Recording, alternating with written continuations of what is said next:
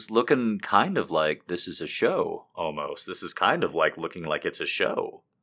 This is starting to look like this is like a show or something. I don't even know what we're going to do. This is starting to look like some kind of entertainment. And as such, there probably is something like that we have to do like, hello and welcome to the Tip Show Spooktacular. We're almost back. I've got my slaves just working in the word mines daily now. They're little Morlocks. They never see the fucking surface of the earth anymore. I've got them working harder than uh, employees did on Red Dead Redemption 2. That's a joke for nobody here, but it's very funny because the boss talked about how cool it was that everybody worked 100 hours a week on it. And all I can think of is that's like Gilded Age slavery, dude. I don't fucking. What? Oh, hello! Hello! How's everybody doing? I have an official show beginning today. Before we begin, like it's an actual show. I actually like sat down and wrote something, and uh, I I I'm gonna you know do it now. Uh, I'm gonna freewheel it just a little bit, but of all the stories that I went traveling, uh, and and all the weird people and all the strange things that happened to me, this is the funnest story. Uh, I thought about like maybe telling them all. There's about a half dozen, but then I realized this story's kind of long, and this story is for sure the most fun. So here, for the very first time, a brand new segment. Get used to it. There's gonna be a lot of brand new segments that I never do again. A brand new segment for the first time. Travel Tales, and it's even got its own theme song. Here it goes. Travel tales, I have no fear cause I'm a white male. I never will be impaled. These are my travel tales. Yeah. Like gummy bears except travel tales. Okay. For those of you who don't know, Gummi Bears was a TV show on Disney, and it wasn't very good. But the theme song was Jizzope. The theme song was the shit. Oh, I listened to the theme song at the beginning and end, and then I switched right back to Nickelodeon. Nickelodeon and Disney Channel were right next to each other. I would hear the Gummi Bears theme song, and then I would switch right on over to whatever the fuck Nickelodeon was playing because it was better. Better than Gummi Bears. Gummi Bears were stupid, and absolutely, absolutely not. I actually have heard the Danish version of Gummi Bears because I have a Danish ex and I made her sing it. And the Danish version of Gummi Bears has like a hundred thousand times more syllables than the English. She sang. I made her sing all kinds of shit, like the Disney stuff. Like, hey, sing, sing me the song from Mulan, and then I'd be like, ha ha, wrong, because she would, she, because it was not even in the same tune or anything. It's not like be a man, you must be swift. It's like the Danish version is like ga ga ga ga ga ga ga ga ga ga ga ga. Be like, wrong, wrong with your stupid language. Okay. That's enough getting mad at Denmark. I've already done that for the last two years. I don't need to get any more angry at Denmark. I even have a verb for it. I call it hamletting. We're not doing it anymore. We're not getting mad at Denmark anymore. Okay. It should really, if you want to make that joke uh, more more accurately Shakespearean, sh- it should definitely be called Fortinbraing. But I couldn't think of Fortinbras's name. I couldn't remember it because I'm too dyslexic. I'm like, he's Norwegian. There's two of them. They hate Hamlet. They hate Hamlet. They're Norwegian. Begins with an F. They hate Hamlet. Fortinbraing. Fortinbraing. All right. Yeah, that's right. I know the bad guy from Hamlet. And I know the bad guy from Hamlet's father's name. And I know what country he's from. So suck it. Travel Tales. This is the only fun travel tale before I begin reading from the actual journey tonight. I just want to set it up a little bit. I've been driving out to California so you have to keep in mind, I drove 12 hours before the start of this story. 12 consecutive hours before the beginning of this story. Uh, driving out spending all kinds of money, uh, looking for a place in California. Uh, this is not my first trip, and I've not had successful trips in the past. So that's what you need to know about my mindset, because I'm uh, pretty, I'm pretty proud of myself. So here it is, the first travel tale.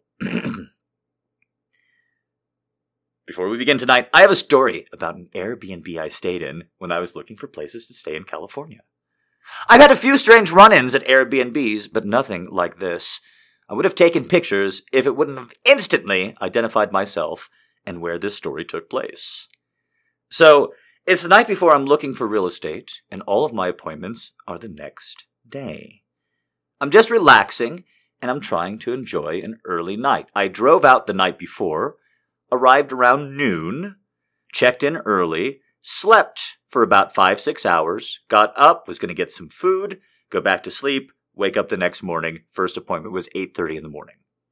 So uh, I can't figure out, uh, or, or I'm just trying to figure out what to do that evening. I've got nothing else to do and I am groggy. I'm going to get back more sleep. So I Google what's around me, and I find that there's a Subway store, which I love Subway when I'm on the road, uh, that sells booze. I was like, okay, that's two for one. And then I'm in California, so there is a legal dispensary right next to that. And I say, well, that sounds like a nightcap, if I've ever heard one, right? That's a pretty good nightcap. So I go and I get my sandwich, I get my booze, and I go to the dispensary, but they only have uh, a cash only policy. And I have my, my ATM card on me. So they're very nice about it, and they tell me where an ATM is right near, and uh, they promised me a free gram because it's my first time, and I'm like, oh, I don't really need that anyway. But thank you. So I go, I get the cash, I come back, they're all apologetic, they're super nice, and I spend $10 to buy one joint and one lighter. $10 is my purchase. But they have a policy at this place where not only did this person promise me a free gram, but the first time you buy any weed from them, you get a free gram joint. So I bought a joint, she threw one in, and then the policy is hey, you get one your first time. And then there were two girls in there just high as fucking balls, not working. There were two girls just on a couch in there, high as balls. I've never seen it before. And one of them just went, Hey, are you from around here? I went, No, actually, I'm from Albuquerque. And she, like, cut me off midway through, and she just looks at the woman behind the counter and goes, Hey, he's not from around here. Give him extra. So they throw four joints into this bag, $10. They throw four joints in the lighter into this bag, and all I can think of is it's four joints. It's four joints. I look at the clock. It's 7:15 at night, and my first appointment is at 8:30 the next day, and I'm not smoking any marijuana the next day. I'm looking at shit and then I'm driving, driving to the next town. Then I, that's it. So there's no marijuana the next day. There's been no marijuana this day. I just wanted a little bit to get to sleep. And they hand me four joints at 7:15 p.m. And I'm thinking there's absolutely no way I'm even going to get through one of these. So it's about 8:30 and I'm halfway through the second joint and hold for laughter, hold for laughter, hold for laughter. Hold for laughter. Okay, it's 8:30 I'm second way I'm halfway through the second joint. And I know it's exactly 8:30 just like I knew it was exactly 7:15 and I'll tell you why. I knew it was exactly 7:15 because there was a clock and I looked up and I saw it. Now, I'm outside when this story takes place. I have my sandwich half eaten, half in a bag. I'm on my second beer. I bought tall boys, they're pints. I'm on my second joint. And I'm feeling pretty fucking groovy. I'm outside. I'm staring at the stars. It's a beautiful California evening. Uh, it's a new place. It's a new town. My Airbnb is right there. It's about 30 feet away, walking distance. I'm sitting in a yawn chair. It's 829. And 8.30 happens. And I know it's exactly 8.30 because the sprinklers turn all the fucking on all around me at this guy's Airbnb. So the sprinklers turn on, and I'm high, I'm a little bit intoxicated, and I go, ah, fuck, ah, shit, ah, right? Because, I mean, that's what you do. I mean, I, most people aren't as profane as me, but that's what I do when I'm surprised, right? Like, if I'm in a lake and I feel something touch my foot, I don't go, ah! I don't go, Whoa! I start kicking at it as hard as I can, going, fuck, fuck, fuck, fuck, fuck, I don't want to die! Which is how I lost that job being a counselor at Crystal Lake. So, I absolutely positively am just screaming like a wild man. I'm trying to first I first I'm jumping out of my chair because I don't know what's happening. But my phone is out, right? I'm on my phone and shit. Ah! I'm just trying to get my soggy fucking sandwich underneath my hoodie. That's out as well. I'm not wearing the hoodie, I'm just tucking it in. Ah! Now the guy who hears the Airbnb, the guy who runs the Airbnb, fucking hears this, right? And he comes out, running out, ah! Because he assumes I'm being attacked. Now, Why might he assume this? well, what I haven't told you is the location of this Airbnb. So it's in a bad part of town, for one. But the second thing about this Airbnb is, and the reason why I didn't take any pictures of it, because they would be too identifying, is because the Airbnb itself is in a beautiful series of cottages.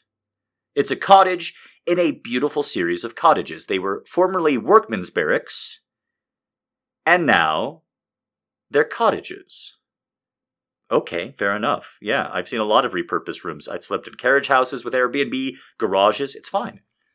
But what he didn't tell me, or what he doesn't advertise on Airbnb, is what's directly in front of these cottages that these workmen used to live in, and that is an industrial scrapyard.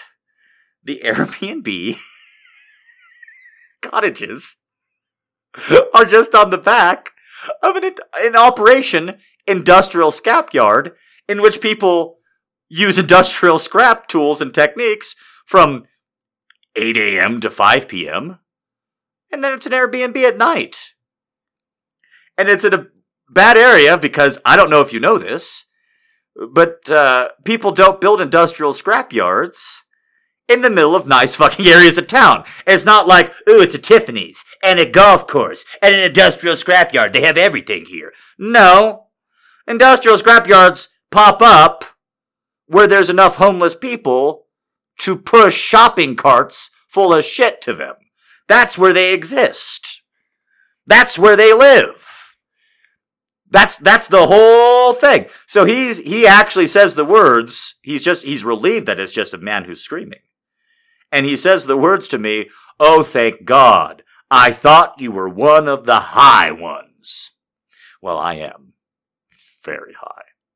And I feel like he has to smell it on me because I have smoked a gram and a half of fucking weed in the last like 45 to 50 minutes, right? I didn't teleport back to this location. I had to drive back. It was 7:15. There was some driving, there was some situating, and then there was some smoking. So I've been smoking pretty fast. I'm pretty fucking high.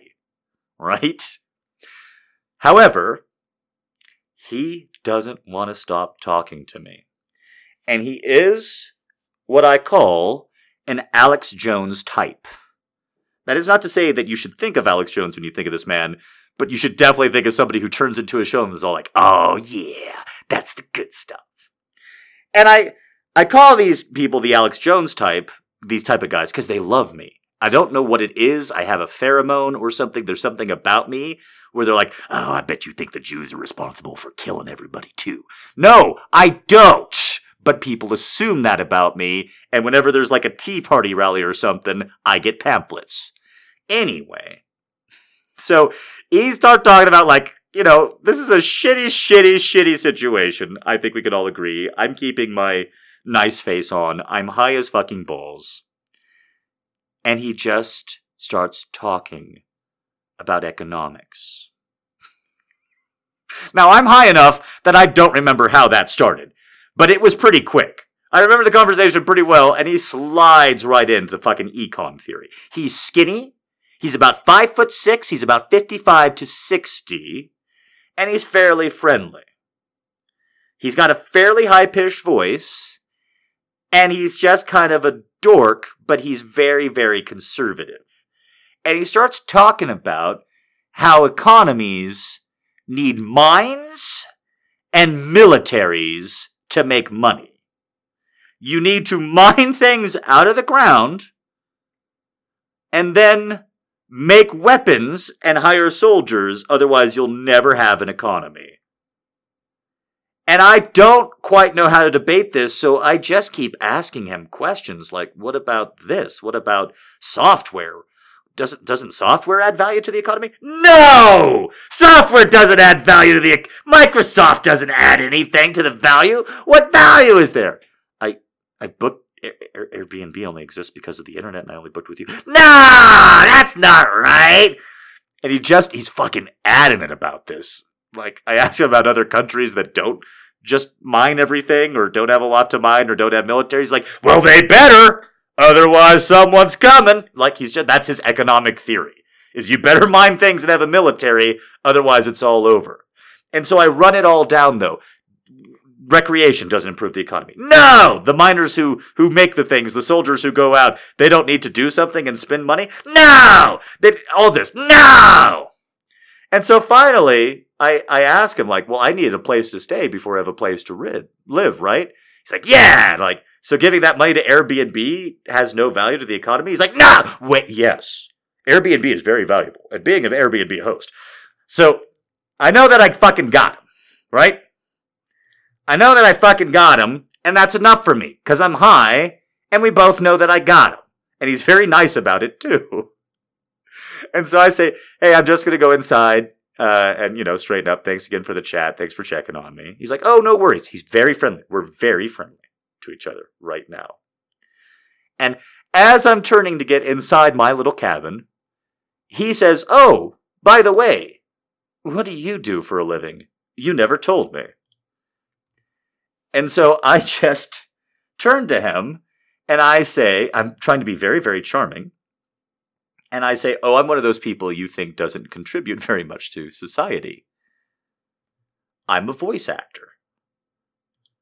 And I'm very, I say this in a very friendly way. We're very friendly. And he's got a big smile on his face when he asks me. And as soon as I say that, the smile drops from his fucking face. He takes a half dozen rapid paces up to me. He cranes his head up. He looks me in the eyes. He narrows his eyes. And he says, right to me, without any irony or any hesitation. Oh, I'm an actor too.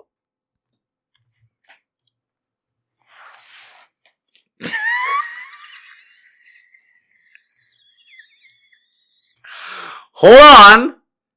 It gets deeper from here. Hold on. This is why this is the one story I'm telling you. I thought it might be worth it because we're not done. That's not the climax. So I proceed to beg to go inside. The water's mostly dry, but I'm like, I'm going to dry off because I don't know what to do with that. And all I want to do is laugh. And he's like, Oh, sure, I understand. I'll just talk to you through your screen door. Because there's a screen door that's you can't see through at all. It's a little cabin. So I go inside and he's just chatting away about how he's an actor. And I swear to God, he writes this, he says this, and I write it down on the inside. I write it down because I don't ever, ever, ever want to forget this. and I was a really good actor too, except for performing lines. You know, as they're written because it's too hard for me to remember them sometimes. Like that line in Shakespeare, What light through yonder window breaks? I couldn't get that. So I said, What light is over there?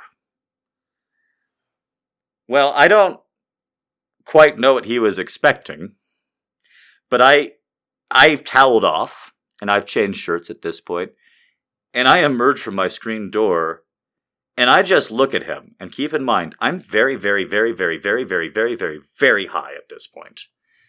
And I just ask him earnestly, You played Juliet? To which he walked off very quickly shortly afterward. I don't I don't think he thought that I would know who said that line.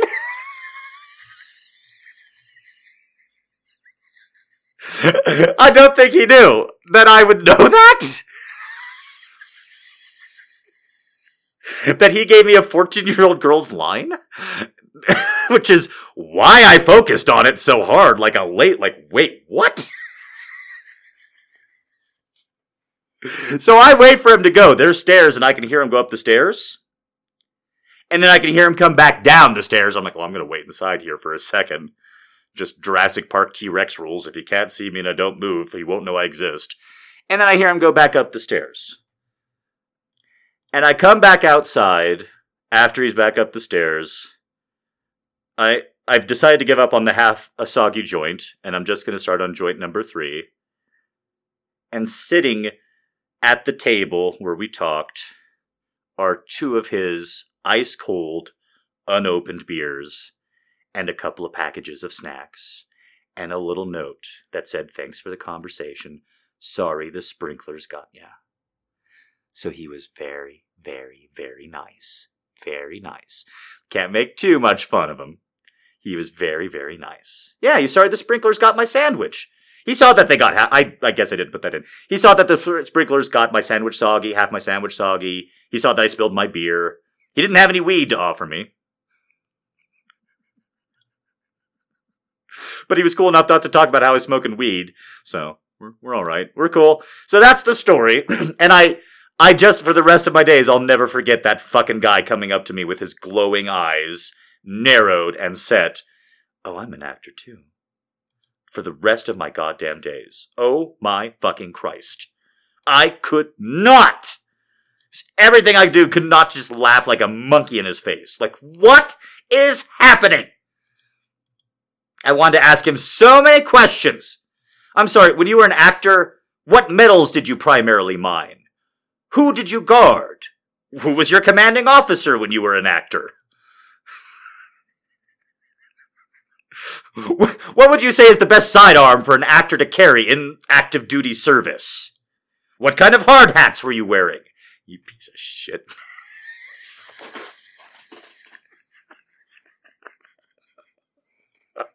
well, he's the one who kept saying it's only miners and soldiers over and over again. Ugh. Over and over and over again. I couldn't ever. Okay, guys, it's time for quick quotes. It's time for quick quotes. That's all the shit I had prepared. If you put in quotations and you put it in Discord, I will say that shit out loud. Didn't rhyme. Okay. That's all I had for you guys. I had 20 minutes of, of travel tales.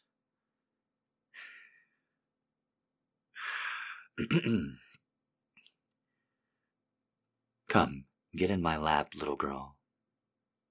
If you put it in quotations, I will say it. If you've ever wanted me to say something, this is your chance to hear it. Allie, would you be so kind as to throw up the tip jar? We'll do one at the beginning and one at the end.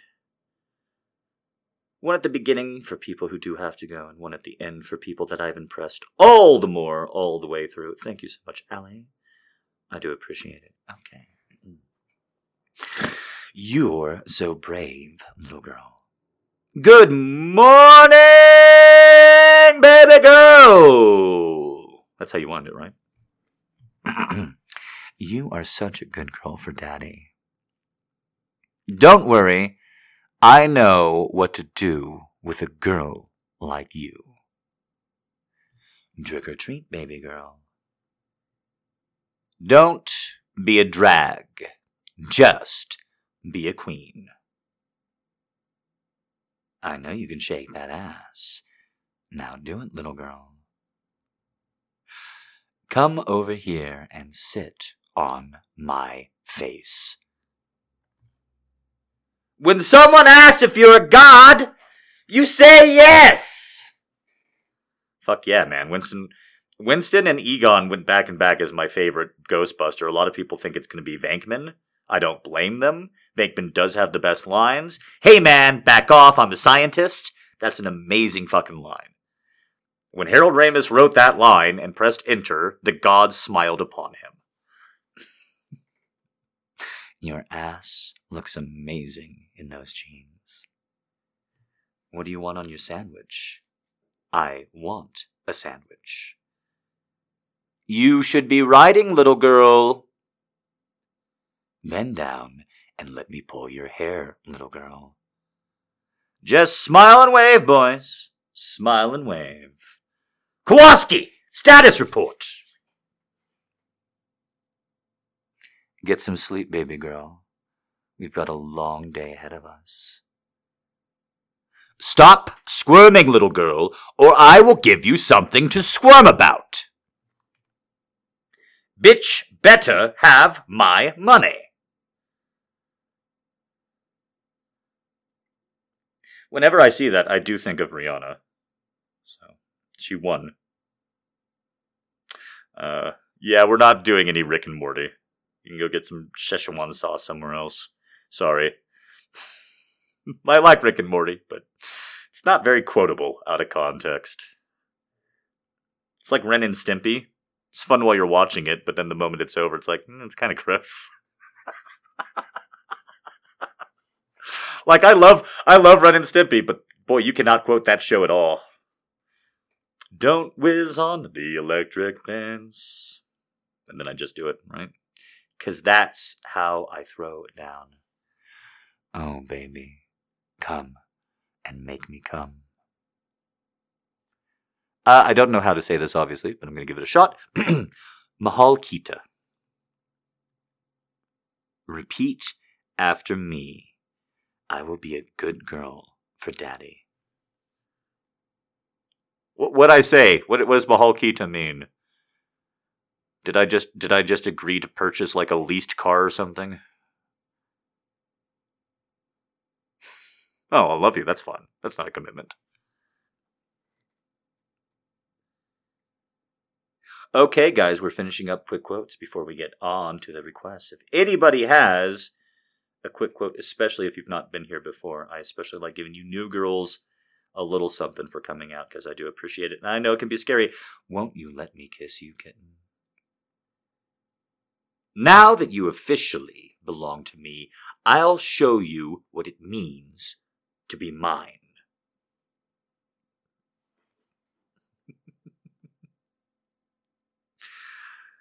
Okay, guys, wrapping it up.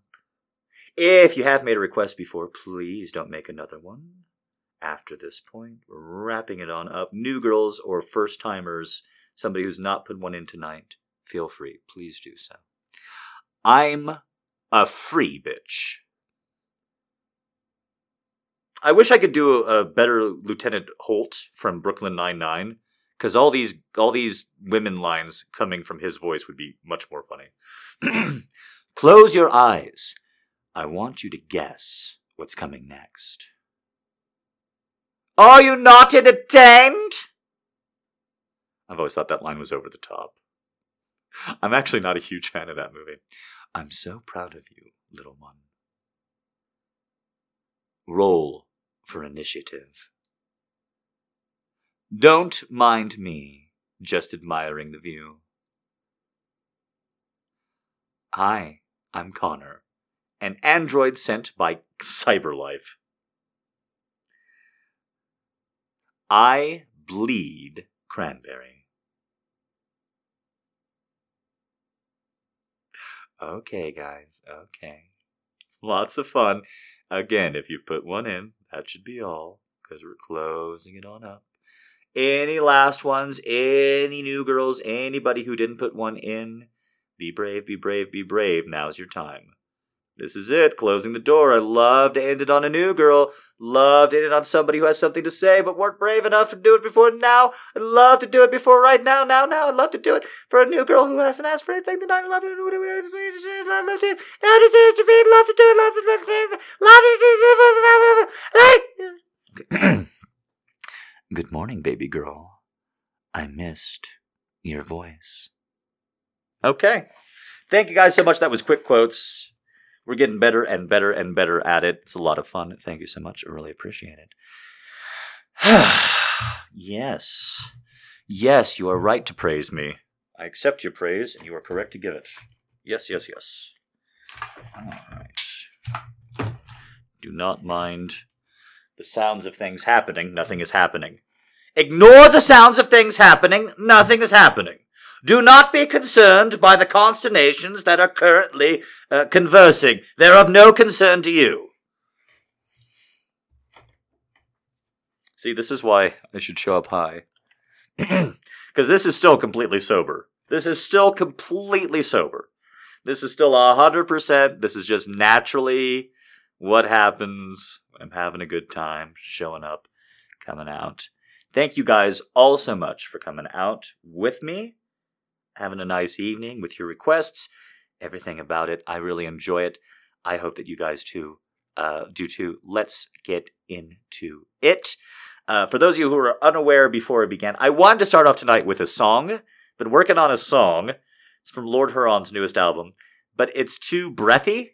It's it's it's, uh, it's it involves a lot of breath control, so I didn't feel comfortable uh, just belting that out uh, along with everything else that I'd be doing this hour because it's kind of a long show as is. So instead, that is for free on the Patreon. Uh, you can just go ahead and hear that. It is a complicated song to sing.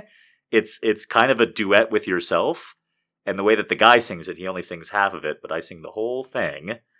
Uh, and, and it's kind of a proof of breath control. So that is on there for all you guys who miss singing. I am trying to put more and more singing on there. I know you guys like it. I know you request it. Thank you very much for it. Uh, it's been interesting learning how to sing this last year and uh, trying to get better at it. Just the basics at the beginning, and still just the basics now, a year on. Uh, ah, mastery. Oh, why are you so difficult? okay. Mm-mm.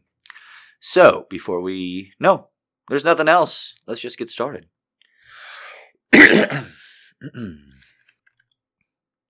I had a dream which was not all a dream.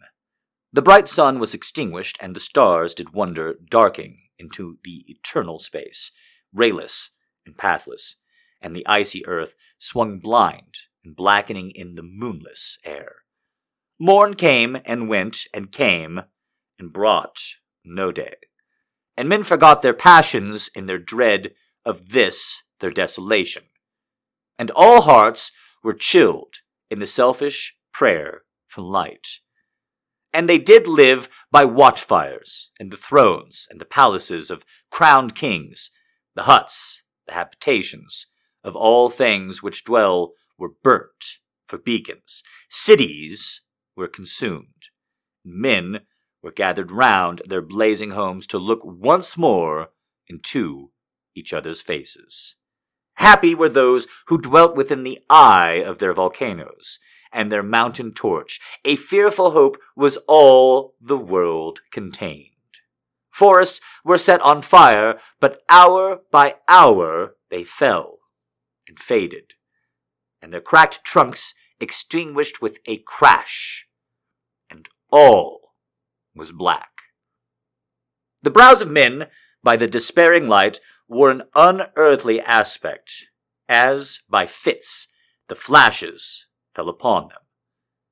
Some lay down and hid their eyes and wept, and some did rest their chins upon their clenched hands and smiled. And others hurried to and fro, and fed their funeral piles with fuel, and looked up with mad disquietude on the dull sky. The pall of the past world, and then with curses cast them down upon the dust, and gnashed their teeth and howled. The wild birds shrieked, and, terrified, did flutter on the ground, and flap their useless wings, and wildest brutes came tame and timorless, and vipers crawled and twinned themselves among the multitude, hissing, but stingless. They were all slain for food. And war, which for a moment was no more, did glut himself again. A meal was bought with blood, and each sate sullenly apart, gorging himself in the gloom. No love was left. All earth but one was thought, and that was death. Immediate and inglorious, and the pang of famine fed upon all entrails. Men died, and their bones were tom- tombless as their flesh. The meager by the meager were devoured. Even dogs assailed their masters, all save one, and he was faithful to a course, and kept the birds and beasts and famished men at bay till hunger clung them, or the dropping dead lured their lank jaws, himself sought out no food. But with a piteous, with, but with a piteous and perpetual moan and a quick, desolate cry, licking the hand which answered not in a caress, he died. The crowd was famished by degrees, but two of an enormous city did survive, and they were enemies. They met beside the dying embers of an altar place, where had been heaped a mass of holy things for an unholy usage, they raked up, and shivering scraped with their cold skeletal hands the feeble ashes, and their feeble breath blew for a little life, and made a flame which was a mockery. Then they lifted up their eyes as it grew lighter, and behind each other's aspects saw and shrieked and died, even of their mutual hideousness. They died, unknowing who he was upon the brow famine had written friend. The world was void. The populous and the powerful was a lump seasonless, herbless, treeless, manless, lifeless, a lump of death, a chaos of hard clay. The rivers, lakes, and oceans all stood still, and nothing stirred within their silent depths. Ships, sailorless, laid rotting on the sea, and their masts fell down piecemeal. As they dropped, they slept on the abyss without a surge. The waves were dead. The tides were in their grave. The moon, their mistress, had expired before. The winds were withered in the stagnant air, and the clouds perished. Darkness had no need of aid from them. She was the universe. Uh, I don't actually have a title or author for that one. Something else, though, huh?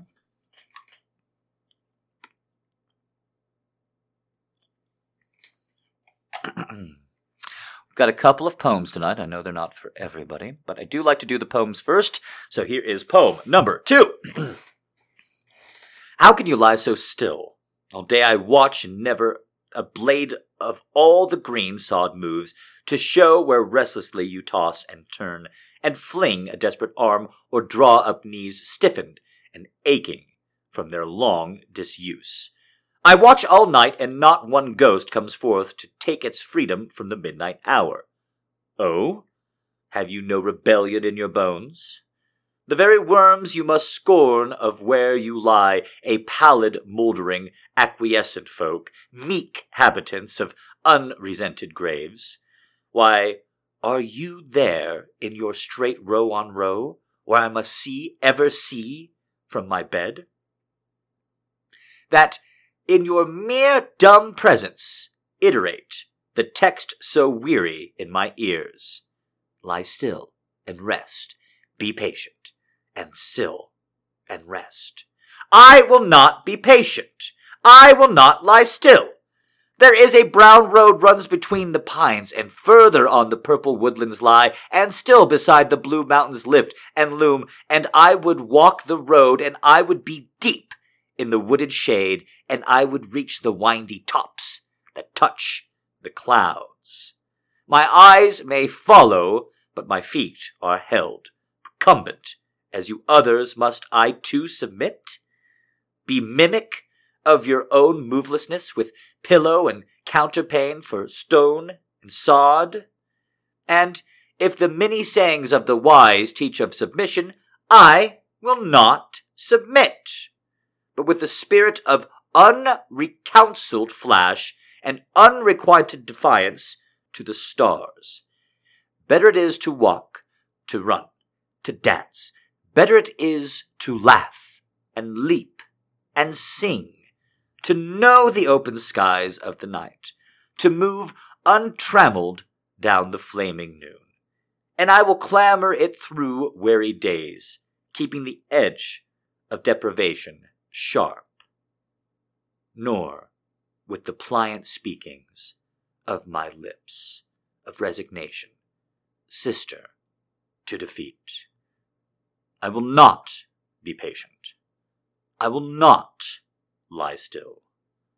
And in ironic quietude, who is the despot of our days and lord of dust, needs, but scarcely heeding, wait to drop grim casual comment on rebellion's end. Yes, yes, wiltful and petulant, but now as dead and quiet as the others are. And this each body and ghost you hath heard, that in your graves you therefore lie so still. The dead to the dead in the graveyard underneath my willow, my window. Whoops, by Adelaide Crapsey.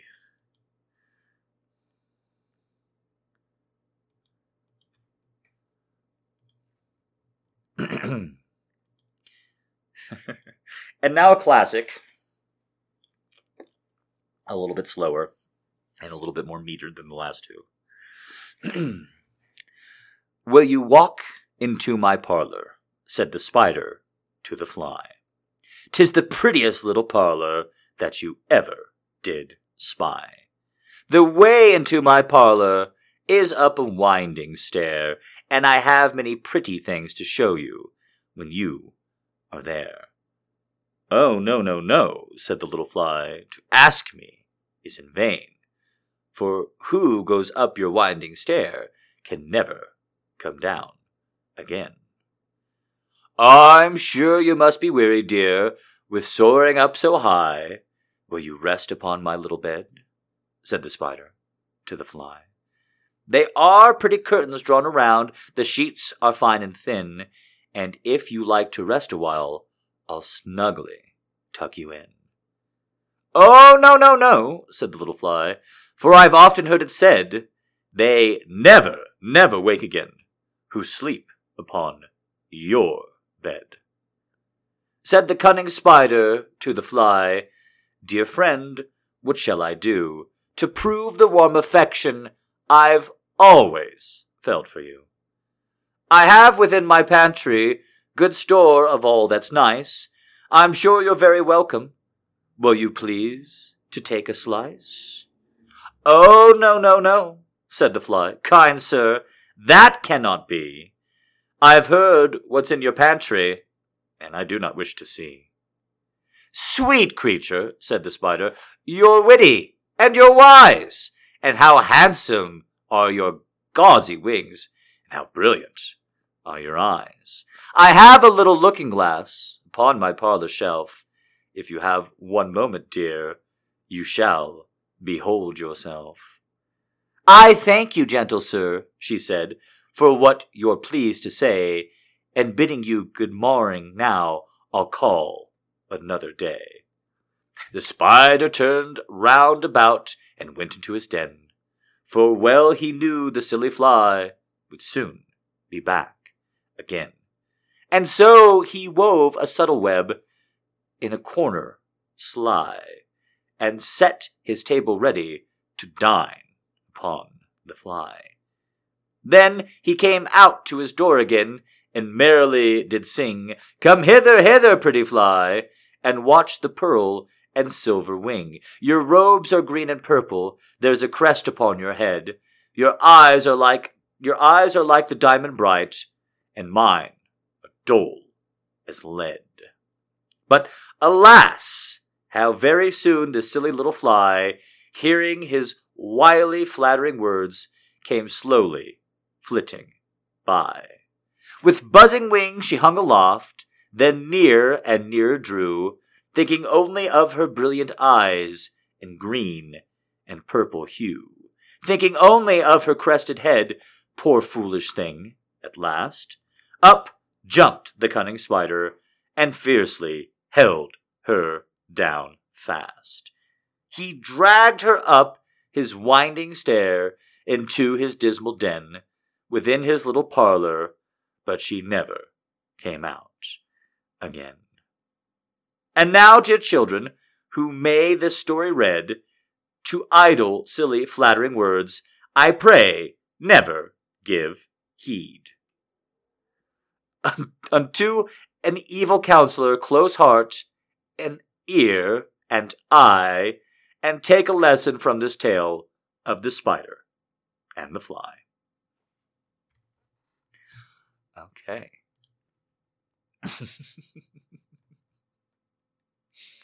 Spiders are the best. Flies are evil. I've never actually read the full thing myself. The whole time I was reading that, I was just thinking about WoW. The whole time I was reading that, I was just thinking about World of Warcraft.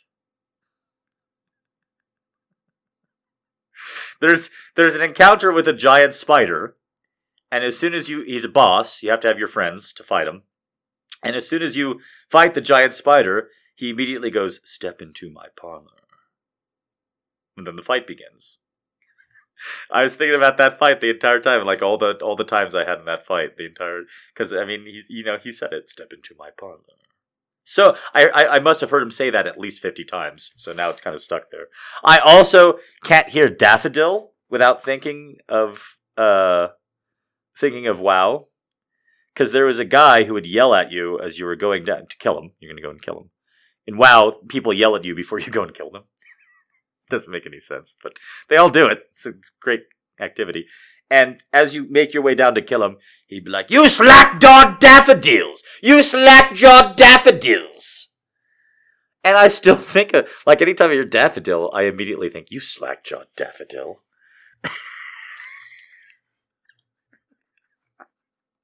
All right, all right, that's enough nerd talk for the night, probably. At the, at the most remote end of the crypt, there appeared another, less spacious. Its walls had been lined with human remains, piled to the vault overhead, in the fashion of the great catacombs of Paris. Three sides of this interior crypt were still orn- ornamented in this manner. From the fourth side, the bones had been thrown down and lay promiscuously upon the earth, forming, at one point, a mound of some size. Within the wall thus exposed by the displacing of the bones, we perceived a still interior crypt, or recess, in depth about four feet, in width three, height six or seven. It seemed to have been constructed for no especial use within itself, but formed merely the interval between two of the colossal supports of the roof of the catacombs, and was backed by one of their circumscribing walls of solid granite. It was in vain that Fortunato uplifted his dull torch, endeavored to pry into the depth of the recess, its termination, the feeble light, did not enable us to see. Proceed, I said. Herein lies the Amontillado. Amontillado. As for Luchresi, he is an ignoramus, interrupted my friend, as he stepped unsteadily forward, while I followed immediately at his heels. In niche and finding an, inst- an instant he had reached the extremity of the niche, and finding his progress arrested by the rock, stood stupidly, bewildered. A moment more, and I had fettered him to the granite. In its surface were two iron staples, distant from each other about two feet horizontally. From one of these depended a short chain, and from the other, a padlock. Throwing the links about his waist, it was but the work of a few seconds to secure it. He was too much astounded to resist. Withdrawing the key, I stepped back from the recess.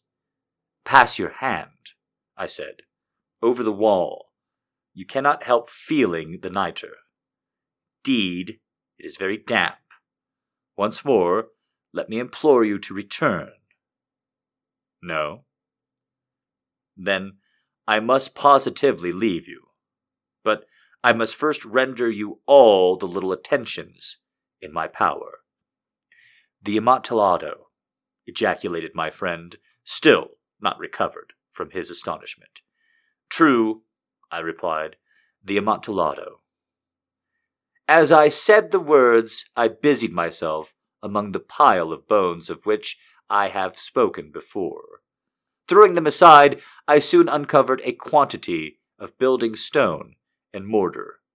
With these materials, and with the aid of my trowel, I began vigorously to wall up the entrance of the niche. I had scarcely laid the first tier of masonry when I discovered that the intoxication of Fortunato had, in great measure, worn off. The earliest indication I had of this was a low moaning cry from the depth of the recess. It was not the cry of a drunken man. There was then a long, obstinate silence.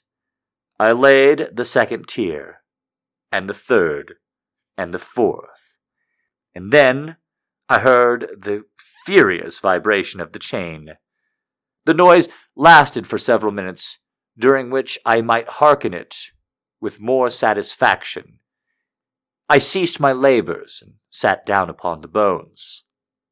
When at last the clicking subsided, I resumed my trowel, and I finished without interruption the fifth and sixth and seventh tier. The wall was nearly level with my own level with my own breast. Again, I paused, and holding the flambeau over the mason work, threw a few feeble rays upon the figure within. A succession of loud and shrill screams bursting suddenly from the throat of the chained form seemed to thrust me violently back. For a brief moment, I hesitated. I trembled. Unsheathing my rapier, I began to grope with it about the recess, but the thought of an instant assured me. I placed my hand down upon the solid fabric of the catacombs and felt satisfied. I reapproached the wall. I replied to the yells of him who clamored. I re-echoed. I aided. I surpassed them in volume and in strength. I did this, and the clamor grew still. It was now midnight, and my ta- and my task was drawing to a close. I had completed the eighth, the ninth, and the tenth tier. I had finished a portion of the last of the eleventh. There remained but a single stone to be filled and plastered in. I struggled with its weight I placed it par- partially in its destined position. But now there came from out of the niche a low laugh that erected the hairs upon my head. It was succeeded by a sad voice which I had difficulty in recognizing as that of the noble Fortunato. And the voice said, Ha ha ha, he he. A very good joke indeed. An excellent jest. We will have many a rich laugh about it at the palazzo. He he he. Over our wine. He he he. The Amontillado, I said. He he he. Oh, yes, the Amontillado. But is it not getting late? Will they not be awaiting us at the palazzo? The Lady Fortunato, and the rest? Let us be gone. Yes, I said, let us be gone. For the love of God, Montresor. Yes, I said, for the love of God. But to these words I hearkened in vain for a reply. I grew impatient and called aloud, Fortunato! No answer. I called again. Fortunato! No answer still. I thrust a torch through the remaining aperture and let it fall within. There came forth in return only a jingling of the bells. My heart grew sick. It was the dampness of the catacombs that made it so. I hastened to make an end of my labor. I forced the last stone into its position. I plastered it up. Again, the masonry I re erected the old rampart of bones. For the last half of a century, no mortal has disturbed them.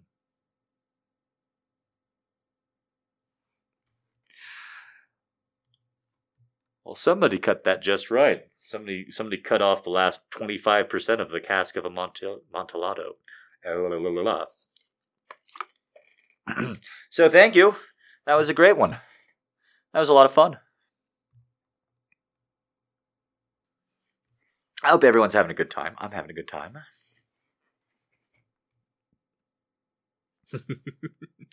good. Good, new girls, you having a good time? Shy girls, are you having a good time? girls who never say anything, are you having a good time?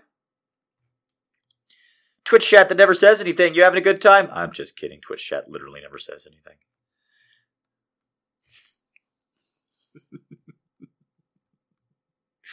Okay, okay. he likes to tell you every wicked thing he's going to do to you. Sometimes it only involves pleasure. Sometimes he likes to mix in a little pain. Whether it includes toys or bindings, there's always an element of domination and control on his part.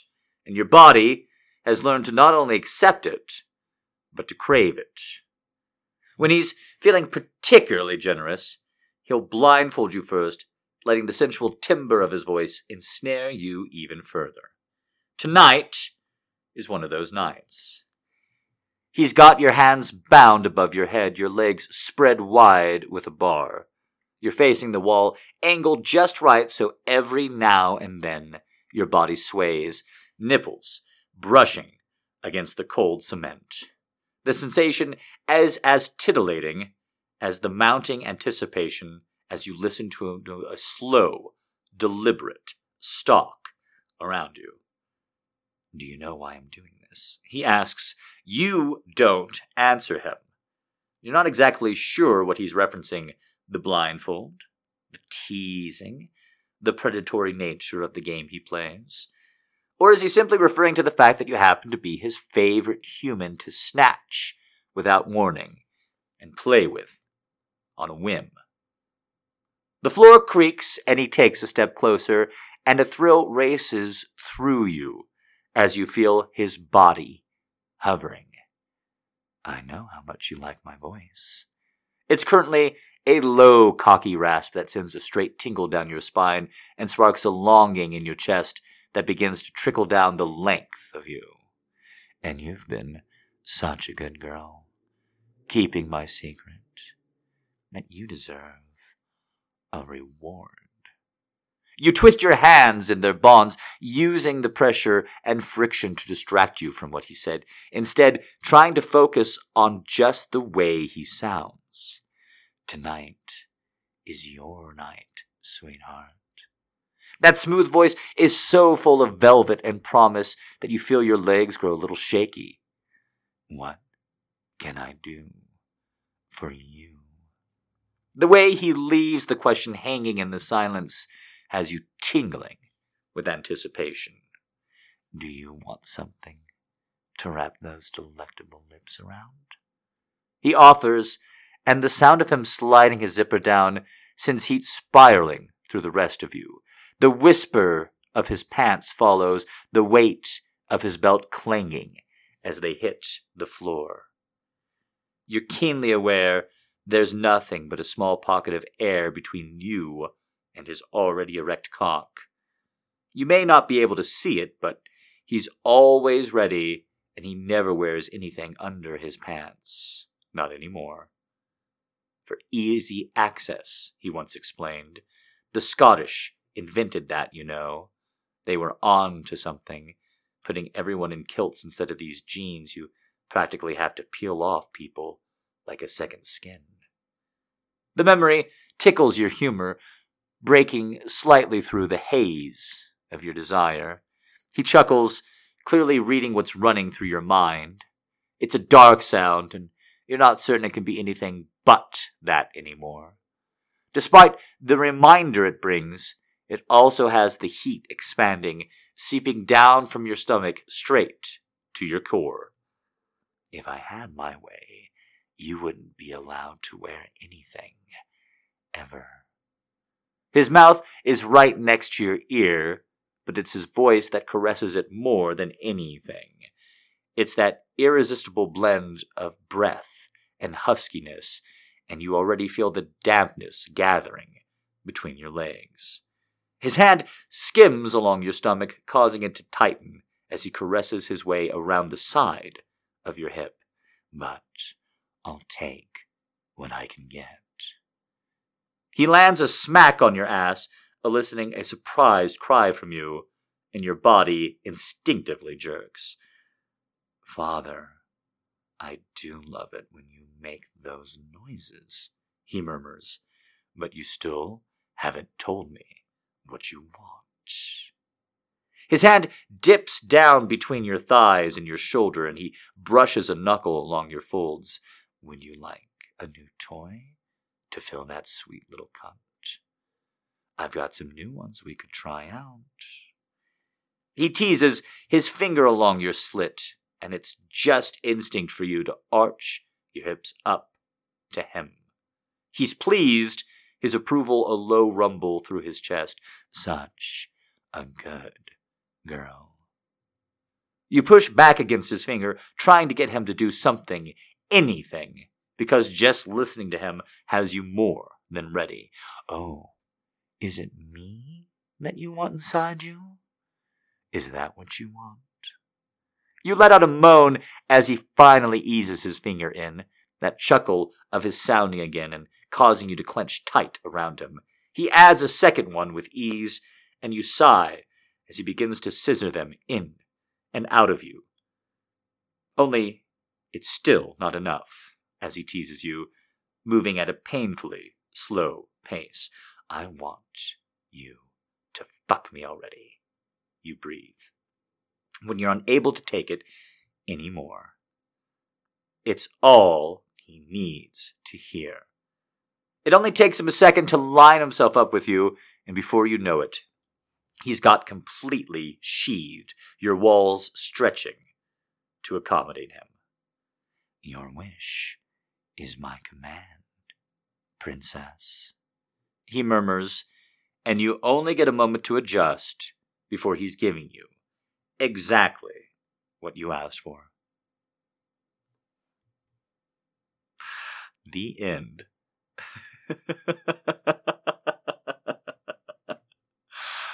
what a tease. What a tease.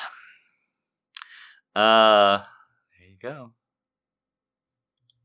Well, I didn't read that one very carefully, so I've got two serious spooky ones to read and two sexy ones to read. I thought that was a serious one. Uh, I didn't read it very closely, the first paragraph, I guess. My bad. Uh, do you guys want to do serious or sexy? We've got two of each. Was that did I did I basically just open up the sex doors? Because I can do the serious ones after the sexy ones.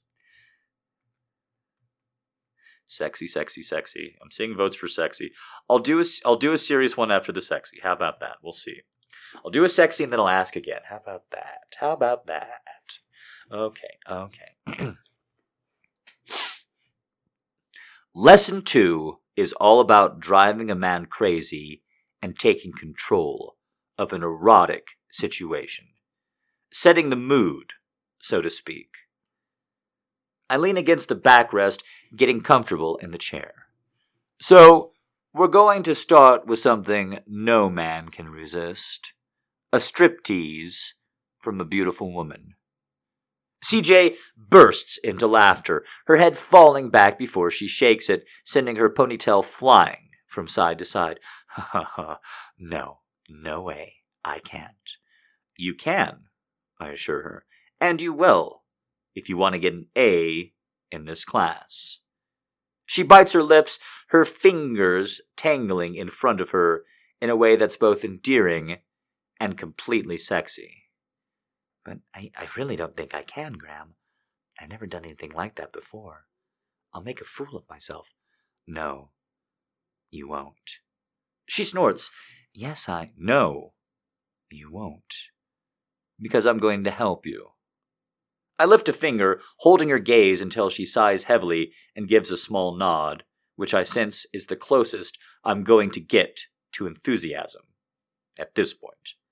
Start by lifting the hem of your dress, slowly, taking your time.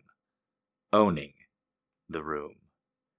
She reaches out from the bottom of her dress and immediately breaks into another round of laughter. She's gasping by the time she says, I, I can't. Seriously, I can't. Caroline, Jessica, Murphy. I say in my best displeased teacher voice, Are you going to do as you're told, or am I going to have to turn you over my knee? She blinks once, twice, her eyes as round as the antique plates hanging on the wall behind her. Are you serious? Why? I let my gaze track down her curves. Would you like that? To have me spank you for being disobedient? Her eyes go wider. Uh, I, I don't know. I'm not sure I would like that. But you aren't sure that you wouldn't. I arch a brow, heat surging to my groin. She shakes her head and whispers, No, I'm not sure about that either. When you look at me like that, I can imagine all kinds of things I've never imagined liking before. Good. Her confession makes me hotter. Now, take off your dress for me, CJ. I want to see you in the lingerie. She draws her lower lip between her teeth as she slowly reaches for the hem of the dress and then, in one fluid motion, pulls it up and over her head. And fuck me, but she's gorgeous, heart stopping, even more beautiful than I thought she would be. The blush pink satin is so her. The crisscross of fabric across the front suggest or front are suggestive and yet innocent at the same time. It's a hint of what's to come, a promise that if I'm very good, I can unhook the lingerie. I can let it fall to the floor and admire her completely. When I saw the color, I knew it would look perfect against your skin. I knew it would make you feel so damn sensual. Does it, CJ? Does it make you feel beautiful, alluring, irresistible? She nods, her lips parting, a slow little murmur falling from them. All of that. Good. Because you are. My gaze drops to the matching garters that hold her stockings in place, and I groan. So fucking irresistible. I motion to her hair. Now your hair. I want it down. You want it down? She echoes, reaching both her arms up to the band from her hair, setting it free to fall in glossy waves around her shoulders. You're a bossy one, aren't you? I know what I want. And right now, I want you to untie the bow at the top of your corset. I say, my voice low and coaxing, daring her to own the moment. Slow and confident, like you're unveiling a priceless, precious work of art. Her breath hitches, but she obeys, pulling at the silk ribbon, making my pulse spike as she loosens the bow on her breasts spill over the plunging neckline. My first glance is enough to make my heart skip. Her breasts are each a perfect creamy handful, graced by a dusty pink nipple. I'm dying to get my mouth on her, but not yet. Not yet. Slow. Easy. If I go too far, too fast, I'll scare her or hurt her, neither of which is an acceptable outcome. Her hands cross above her chest, and she whispers, I'm embarrassed, proving she's misunderstood my silence. Oh no. I insist, shaking my head. Oh no, no, don't be. God, you're beautiful. I was just lost in thought. That can't be a good sign if I'm taking off my clothes and you're lost in thought. Thoughts about how much I want to get your nipples in my mouth. I say, desire thick in my voice, how much I want to taste you, every inch of you, You're driving me crazy, Butterfly, so please don't stop. Show me more of you. Torture me. Slow and sweet. Awareness flickers across her face like the sun rising in the morning, like the power of her sensuality is dawning on her at this moment. It's intoxicating to witness. It's a privilege to see her step into her sexual beauty. Torture, she repeats. Exquisite torture. I add. With slow, deliberate flicks of her finger, she draws the ribbon through the eyelet, and then another, loosening the corset until the last bit of ribbon slides free, and the silk boning falls to the floor at her high heeled feet, leaving her in nothing but the lace garter belt, matching panties, and thigh high stockings. Good? She asks, running a finger beneath the waist of her garter belt. So good. I murmur, my dick so hard, there's no way she hasn't noticed the totem pole erected at the front of my pants. Now, the stockings. Inch by inch, no, centimeter by centimeter, what an incredible fast study she was. It comes to driving me out of my mind. She rolls the stockings down her toned thighs to her knee, then to her ankle, exposing more of her soft skin. I pull in a heavy, shaky breath, desperate to feel every inch of her bare beneath me, writhing, calling me names as I glide in and out of her tight heat. She's crossed the line into goddess territory, and by the Mona Lisa smile on her face, as she slowly turns her back, peeking at me over her shoulder, she grants me another killer view I suspect she knows it. How do you feel about stripping now? I ask, now that you're driving me wild with that mind, driving me out of my mind with wanting you. Pretty good, she whispered with a nervous laugh. Uh, but just FYI, I'm not going to be able to get the garter belt off in a sexy way. It's designed so that I have to take it off and over my head it tends to get stuck on certain obstacles. I laugh too, partly because the sound of her laughing is infectious, maybe also because it can be fun to laugh when you're being burned with lust. Obstacles, like your perfect tits. My heart pounds as she wriggles out of the garter belt with her back to me, slaying me with every shift of her hips. You really think they're perfect? She asks, freeing herself and tossing the belt to the floor as I make a mental note to consult with my design team for a garter fix. I do, but I'd like to feast my eyes on them again. Turn back to me. I've seen how gorgeous you look in the lingerie I make. Now, I want to see how gorgeous you look out of it.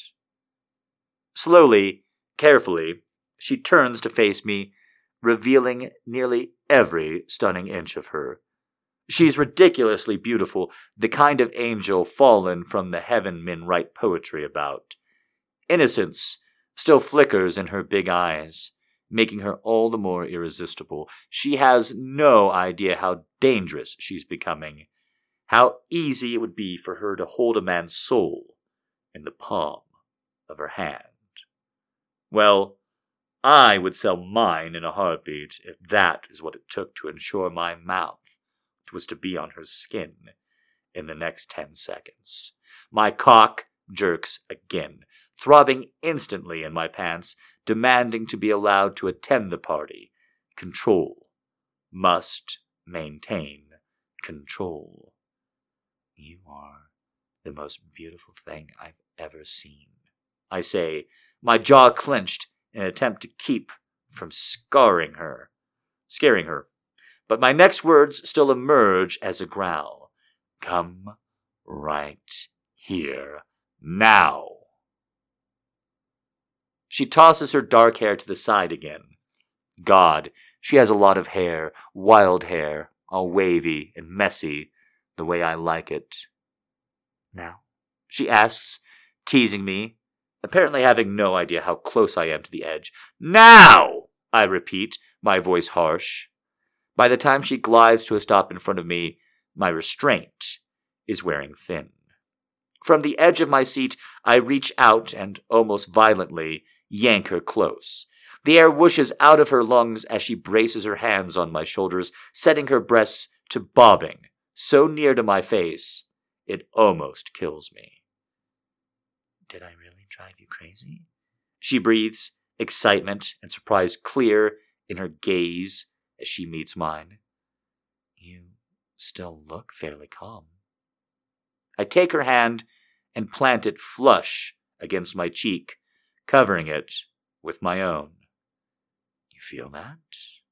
Her eyes widen as my heart does its best to jackhammer through my ribs. Wow. Indeed. I agree, letting my gaze roam over every inch of her. Do I have permission to touch stripper goddess CJ? Oh, yes, please, she whispers, her fingers threading gently into my hair. Carefully, I plant my hands on the backs of her thighs, drawing her closer, then skimming my palms up over the ample curve of her ass. I can feel her tremble as I bend to kiss her belly, traveling to her navel, her hip bones. You taste like honey. I open my mouth, my tongue swirling into the hollow near her hip, wanting to lick every inch of her at once. I lower my face to the top of her bluish pink panties, pressing a kiss to the fabric, inhaling her sexy scent as I do. Graham. She says my name so softly, it barely registers. Yes, butterfly. I look up. Her brown eyes are fierce and strong and full of passion. There's a problem with my panties. My brow knits. What? A big problem. These panties were tested six ways to Sunday by my design team. I shake my head. I can't conceive of what possible problem there would be. They fit. They feel everything. Looks like it's made for her body. That's what my team does. They make beautiful lingerie that hugs the woman who wears it. The flicker of a smirk spread on her face. That's not the problem. Lauren Blakely, the V card. Boy, we're getting cut off on some good moments tonight. Uh uh uh. Uh uh uh. Uh uh. Oh, women are just not allowed to orgasm tonight. Hey, man, I just read the requests. I just read them. I don't pick them. I don't edit them. I just read them. So you're saying I should do the last sexy story now, then? You're saying I should absolutely do the last sexy story now? Right now, I should do the last sexy story now that you're all wound up? That's when I should do it? If I can get one person on Twitch to say that I should do it now, I'll do it now. One person. One person on Twitch has to say anything. I'll just sip your water. I'll just sip water. I'm getting paid either way. So it's your call. You guys, it's your fate. You guys get to decide.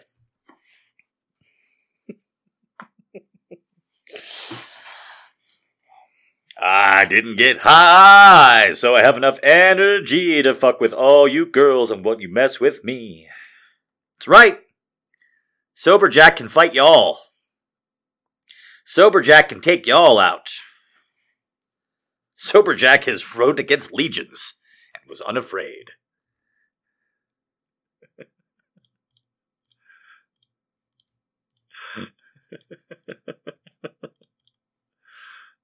oh, I guess somebody said something. Okay, okay. One last sexy story.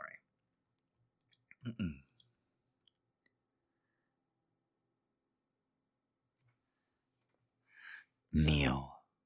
She blinked, saw the beginning of a frown on his face, and scrambled off the bed. Even as she dropped to her knees, her mind protested. She was a smart woman, businesswoman. Surely this wasn't a position she should be in. Her body didn't agree. She could feel her heart speeding up, her skin becoming more sensitive. Every little fiber on the plush shag rug seemed to be caressing her leg. Very nice. He stood in front of her, stroking his hair. Take me in your mouth and suck me. Her mouth dropped open. But what did you say? He was only half erect. Uh, yes, sir. He set one finger under her chin, lifted her face. Have you not done this before, kitten? Twice. I wasn't very good at it, she admitted glumly. Her last boyfriend had been scathing in his comments over her performance with oral sex. Heck, with any type of sex. Master Z's eyes crinkled. Why don't you take that warm, soft mouth of yours and put it around my cock? You start, and I'll instruct you as needed. He liked her mouth. That was enough encouragement for her to grasp him in her fingers. His cock was soft, and the head was velvety smooth. As she closed her lips around it, to her delight, he hummed in appreciation. Gently, she moved her mouth over his shaft, feeling him stiffen, elongate. The loose skin tightened around the hardness, breadth, and beneath. She took her mouth away to stare. Earlier, she felt like he'd enter her with something huge. He had. Chuckling, he stroked her hair again. Continue, kitten.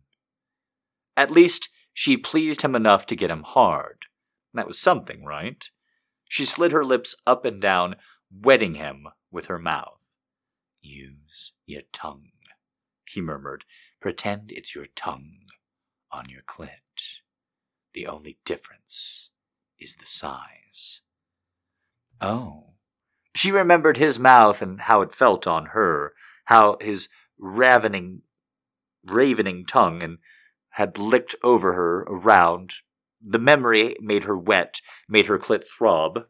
With growing understanding, she tongued the underside of his cock, toyed with the thick veins, then swirled around the head. Taking him fully into her mouth again, she sucked lightly the way he sucked on her clit. His hand tightened in her hair. Oh, that's perfect, Jessica. Now, use your hands too. Hands? Holding his dick with one hand, she put her head back and glanced at him. He moved his legs apart, and his balls swayed, attracting her attention. She'd always wanted to touch a man there to see what they felt like. With her free hand, she slipped her palm under, lifting, letting her fingers caress it, so heavy and soft. But she could tell somehow that although he enjoyed this, she wasn't driving him crazy like he'd done to her. She really wanted to get him off. Returning her attention to his cock, she licked her way back up then grasped him with both hands at the thick base. She squeezed gently, and the muscles tightened into his legs. Yes, she took him in her mouth again, sliding him in and out, sliding her hands up and down in counterpoint.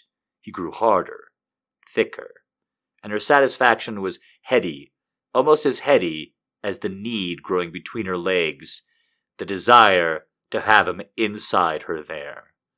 Her eager mouth was going to be the death of him, hot and moist. Her awkward movements only made it worse, keeping his attention fully on her and what she was doing. When the urge to pound into her grew overwhelming, he set his hands on her shoulders. You are very good at this, and you're only going to get better. But I'm not finished taking you yet. On the bed, pet. She gave him a final swipe with her tongue, glinted a happy smile up at him, and crawled onto the bed. Ah, the princess felt more in control now. He was delighted that her comfort level had increased. Still, taking her in a mundane fashion wouldn't serve her well. She was a strong woman whose deepest responses apparently came when she was feeling most vulnerable. The Amore yielded Velcro straps and rope and another condom. He covered himself quickly. As he walked back to the bed with the restraints, he saw the trepidation grow in her eyes. He could feel the hint of uncertainty in her mind. She sat with her legs tightly closed, her quickening breath jostled her breasts. Give me your wrists, he murmured, and waited patiently through her hesitation. He treasured the way she set her way her wrists into her grasp. Ah! He treasured the way she set her wrists into his grasp. Her trust in him had grown. Good girl. After smoothing the Velcro bindings around her wrists, he clipped them together and then slid a rope through the links. Picking her up, he turned her and set her onto her hands and knees. Don't go, pet, he cautioned, caressing the breast. Her heart thudded under his fingers, and speed increasing nicely. There was a fine line between fear that would excite and fear that would paralyze the senses. But he could feel her increasing arousal, arousal overcoming her apprehension. He paused for a moment to stroke her hair, and it was long enough to wrap around his hand, bringing other diversions to mind. The silky strands were a mixture of gold colors slipping over her fair skin as he pushed them over one bare shoulder. He nibbled her nape, pleased to see more goosebumps appear on her arms. Her body was sensitized, waiting for anything he would do. After wrapping a wide strap around her right knee, he slipped her bound hands out from under her, leaving her balanced on one shoulder. Her head turned to the side. Smiling, he tied her hands to the knee strap. Her ass was up in the air, displaying her assets nicely. Perhaps someday they'd explore that perky little asshole. For now, he fingered the little dimples beside her spine before setting his hand up on pretty little cheeks that were still a little swollen from the paddling.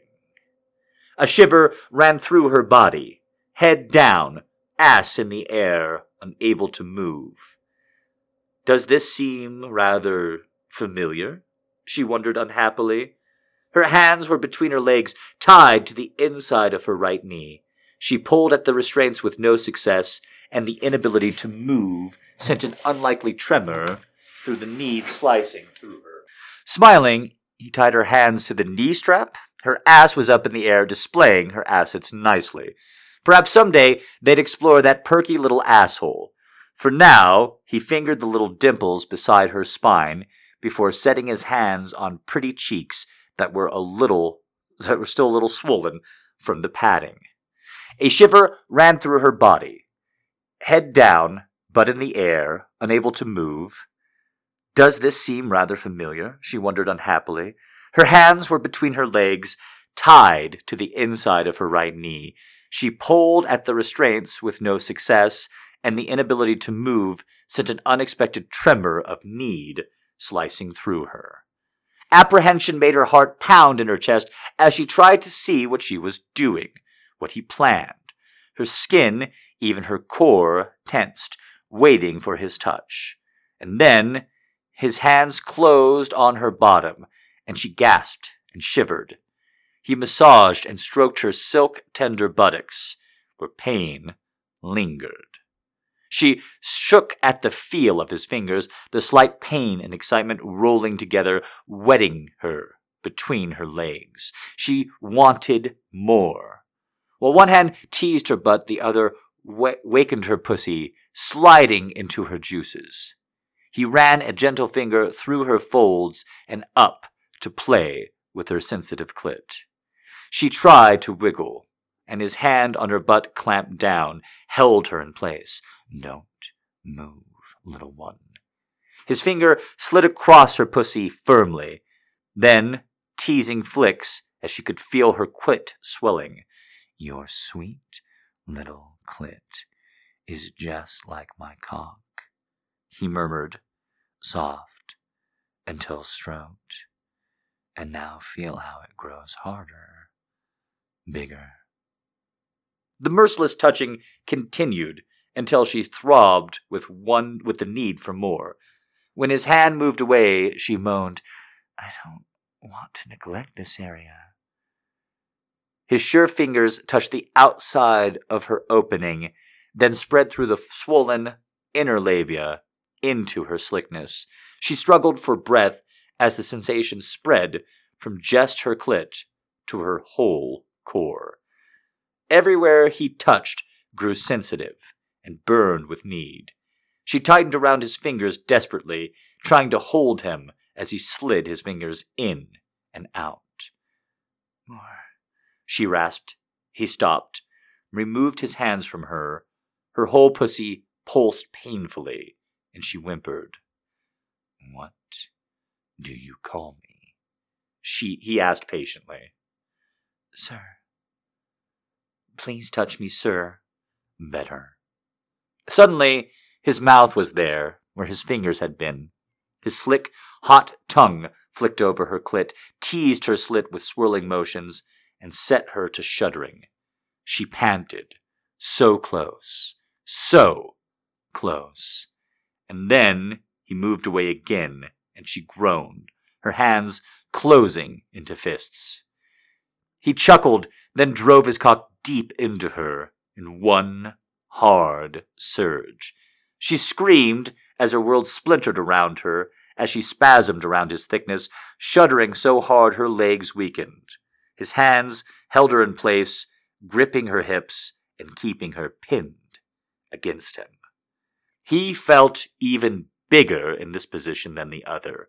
Now she squirmed, trying to escape.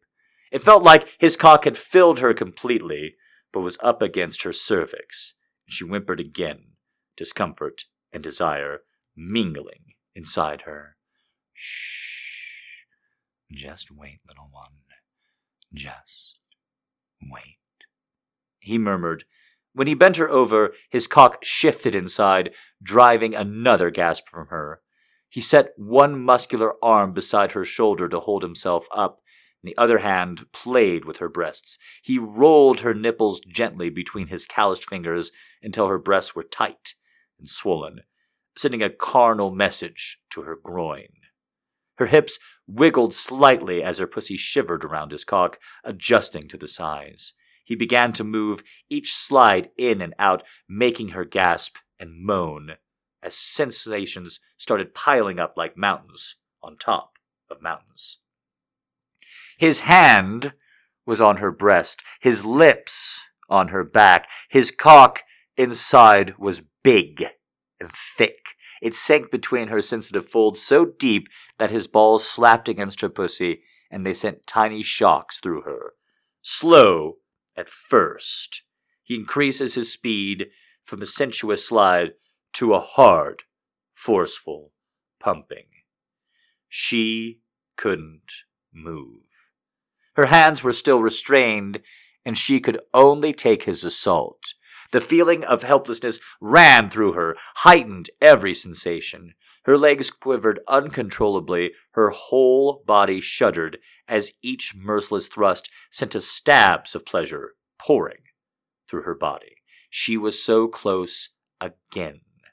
Her pussy tightened around him, her hands closing into fists, and then her fingers left her breast, and suddenly he was stroking her clit.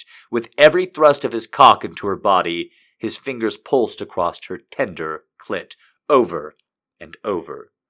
She screamed as she came harder than before, great spasms inside shaking her like a hurricane, fire streaming through her all the way to her fingertips. He pulled back, gripping her hips and driving into her as her womb as her womb convulsed around him.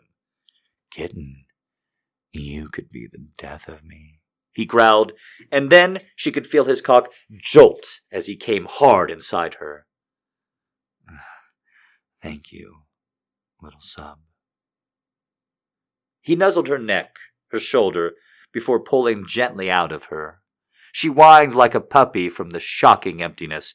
He disappeared for a second to dispose of the condom. Eyes closed, she didn't see him, just felt his hands as he rolled her onto her side and released her restraints. Come here, little one. He murmured, and pulled her on top of him like a limp blanket. He took her lips in a tender kiss, then settled her head into the hollow of his shoulder, and she found nothing in her to resist.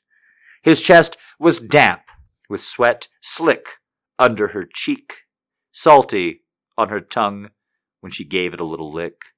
Although the muscles covering his chest, she could hear his heart beating in a steady rhythm, nothing like a racing pulse. His hands stroked her back with shocking gentleness after he'd taken her so hard.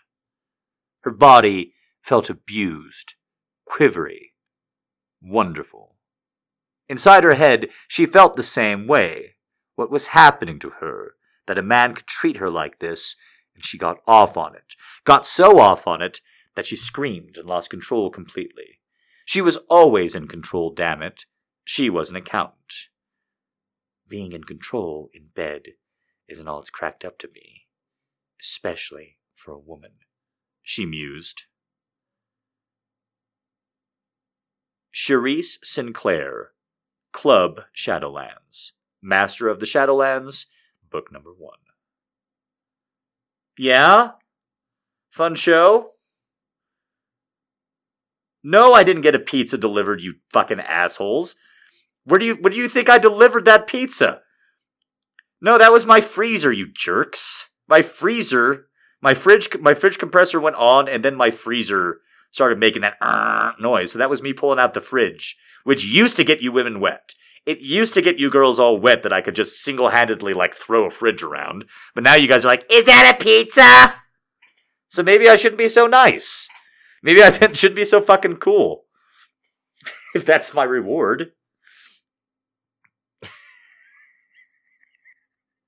I wanted to be more approachable until you guys started approaching me. Now I want you guys to fuck off. Oh. I wanted to be more approachable, and then people started approaching me all the goddamn time. And I'm like, ugh, ugh, ugh, this shit.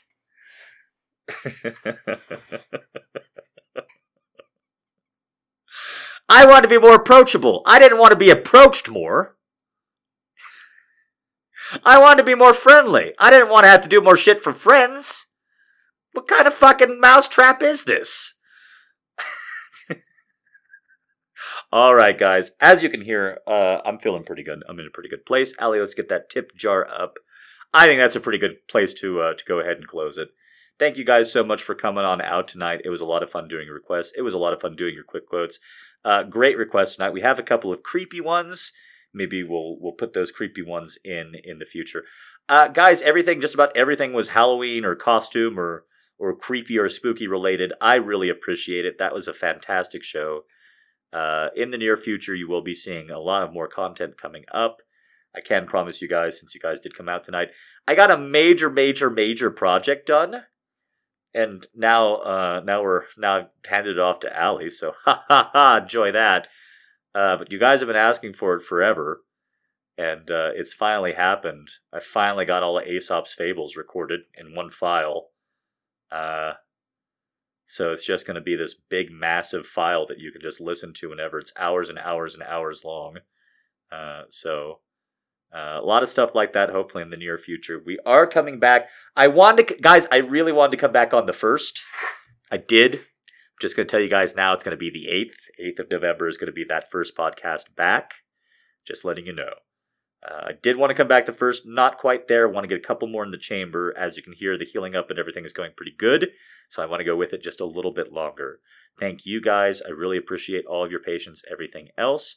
I'll be back to talk about all the rest, including that extremely scary car crash that I got into that totally totaled my car and I was totally stranded and everything was super scary. I did talk about that, right? Oh, I didn't? Oh, no, I guess we'll have to talk about that another time. Oh, no, that's so crazy. I didn't talk about that? I didn't talk about that as part of the reason why I've been gone so long is I got a huge car crash in the rain on a highway at 70 miles an hour and was all bruised and my car's destroyed and oh yeah, I was scared for my I didn't talk about that? That's so weird.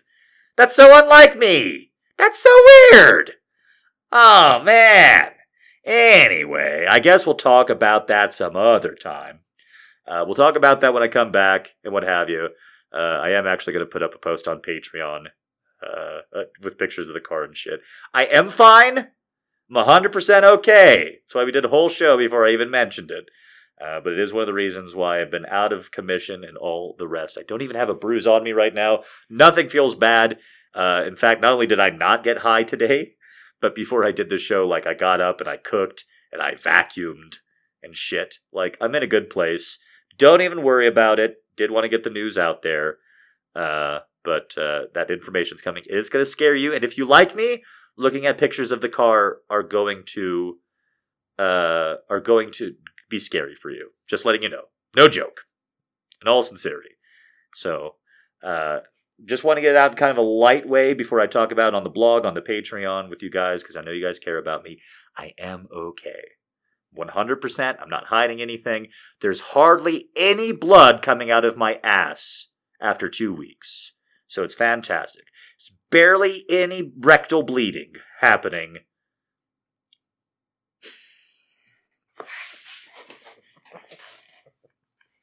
All right. All right. All right.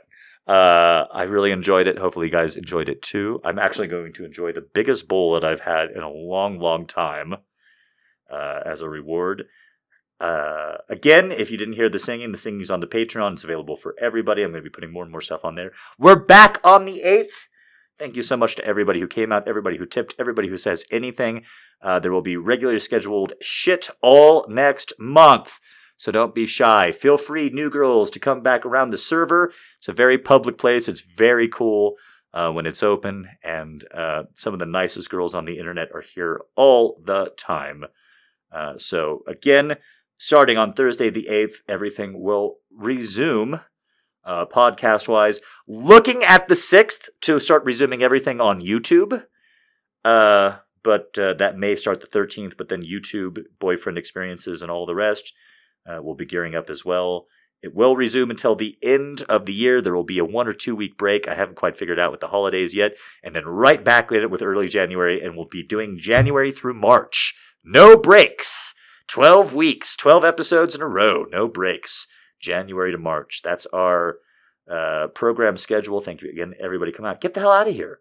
I'm going to keep talking as long as you're here. So get the hell out of here. Get out of here. Have a nice weekend. Thank you so much for coming out. Give me money. You saw the tip links. You scroll back up and find them. Give me money. I love you guys too. You guys are real good to me. I mean it from the bottom of my heart. Thank you, thank you, thank you.